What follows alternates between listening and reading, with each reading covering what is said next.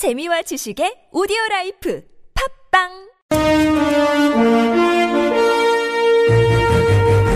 여러분의 합리적 판단을 돕기 위해 오늘의 뉴스를 골랐습니다. 백병규의 뉴스 체크.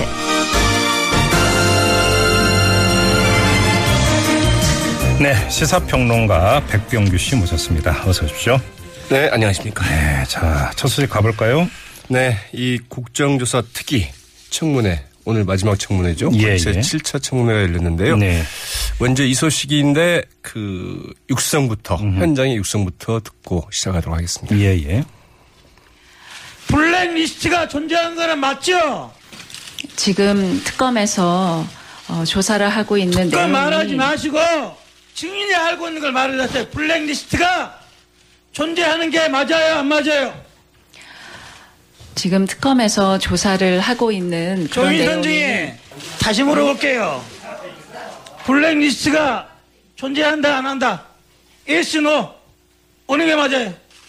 예술인들의 지원을 배제하는 어, 그런 어, 명단은 있었던 어, 것으로 네. 어, 판단이 되고 지금 있습니다. 이게 사실 추격하고 저도 이거 생중계 봤는데 똑같은 질문을 계속 계속해서 하고 결국은 답변을 끌어내지 않았습니까? 네, 그 조윤선 장관 네. 좋은 대학교 나왔죠. 우리나라 그 최고의 대학을 나왔는데요.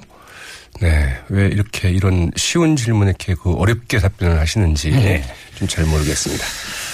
이 이번에도 역시 그 모르쇠 답변에서 그 예외가 아니었는데요. 오늘 그 최순실 그 국정농단 그 국회 국정조사 청문회 그 오후 들어서 네. 뒤늦게 이제 출석을 했죠. 그랬죠. 이 조윤선 문체부 장관. 문화예술인 블랙리스트 존재에 대해서 자신은 그것을 만들거나 실행하는데 관여한 적도 없고 그 존재도 알지 못했다고 딱 잡아댔습니다. 예. 다만 올해 초, 즉 1월 초에서야 그 존재가 실제 함- 한다는 것을 파악하게 됐다.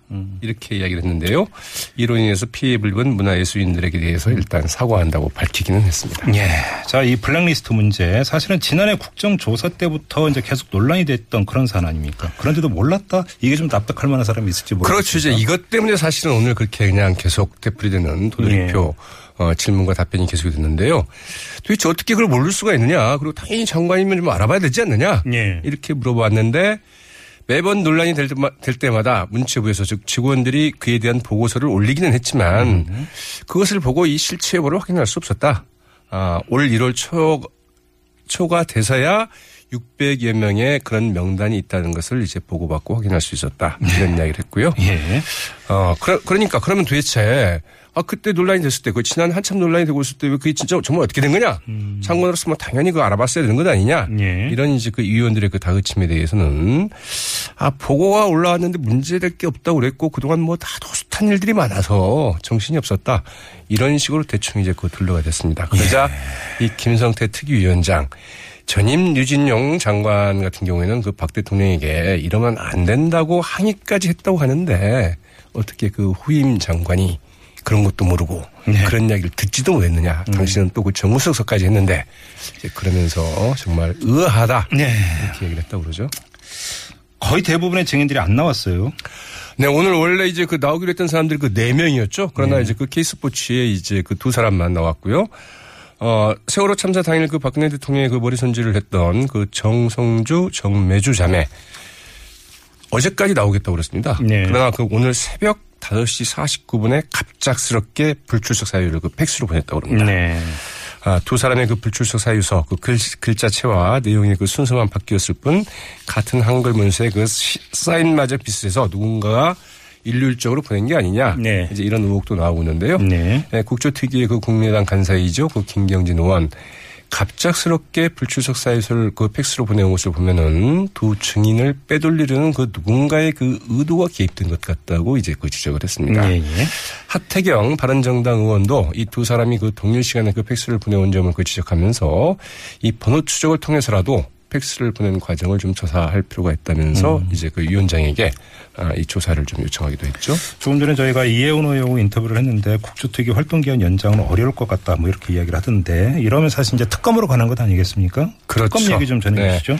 박영수 그 특별검사팀 이 불- 문학의 그 블랙리스트 의혹과 관련해서 이 김종덕 전 문화체육관광부 장관 김상률 전 그 교육문화수석, 신동철 그 정무비서관, 어, 정관주 전 그 문체부 차관 등에 대해서 오늘 중 구속영장이 그 청구될 가능성이 높다고 밝혔는데요. 네. 특검 대변인이죠. 그 이규철 특검보.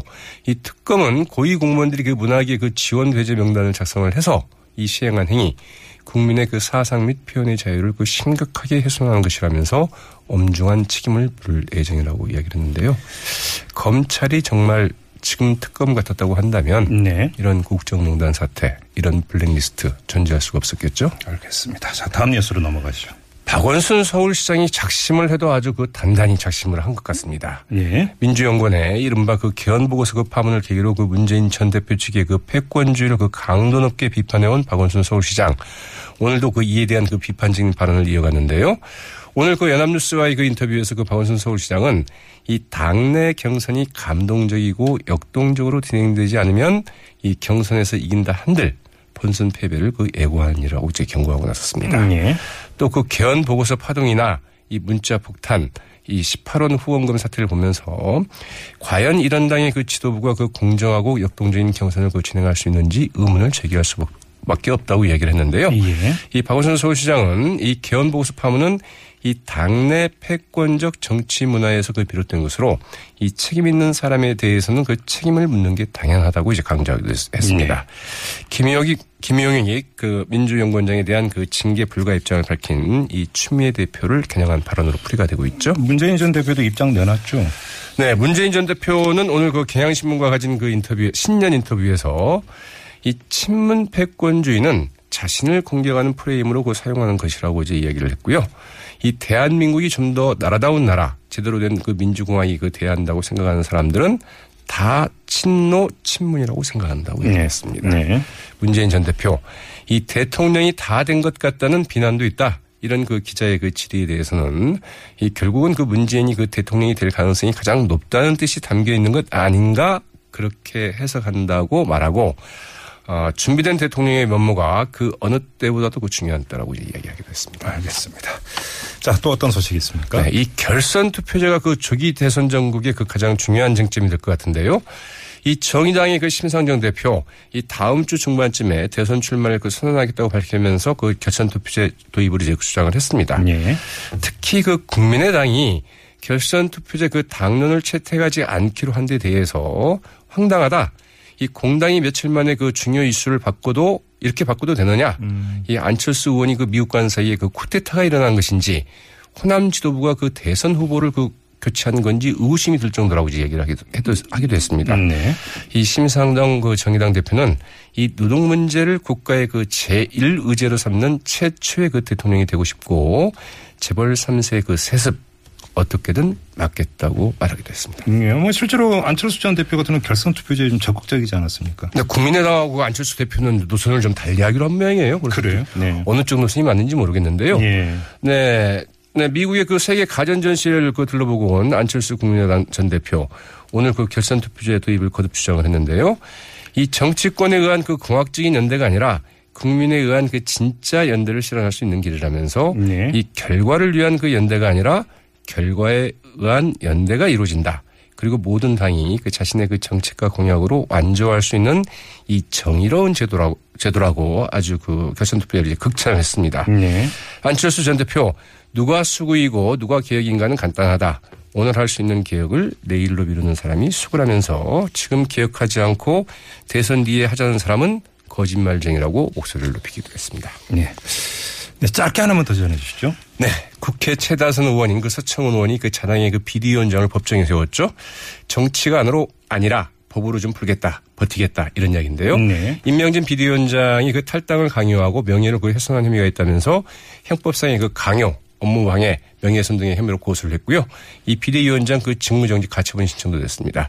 반면에 그 새누리당의 그 초선 의원 31명, 네, 임명진 비상대책위원장 지지선을 하고 나섰는데요. 여기에는 네, 정종섭, 곽상도, 유민봉, 이 진박으로 불리던 의원들도 상당수 포함됐습니다. 그렇군요. 알겠습니다. 자, 뉴스 체크 여기까지 진행하죠. 수고하셨습니다. 네, 고맙습니다. 네, 시사평론가 백병규 씨였고요.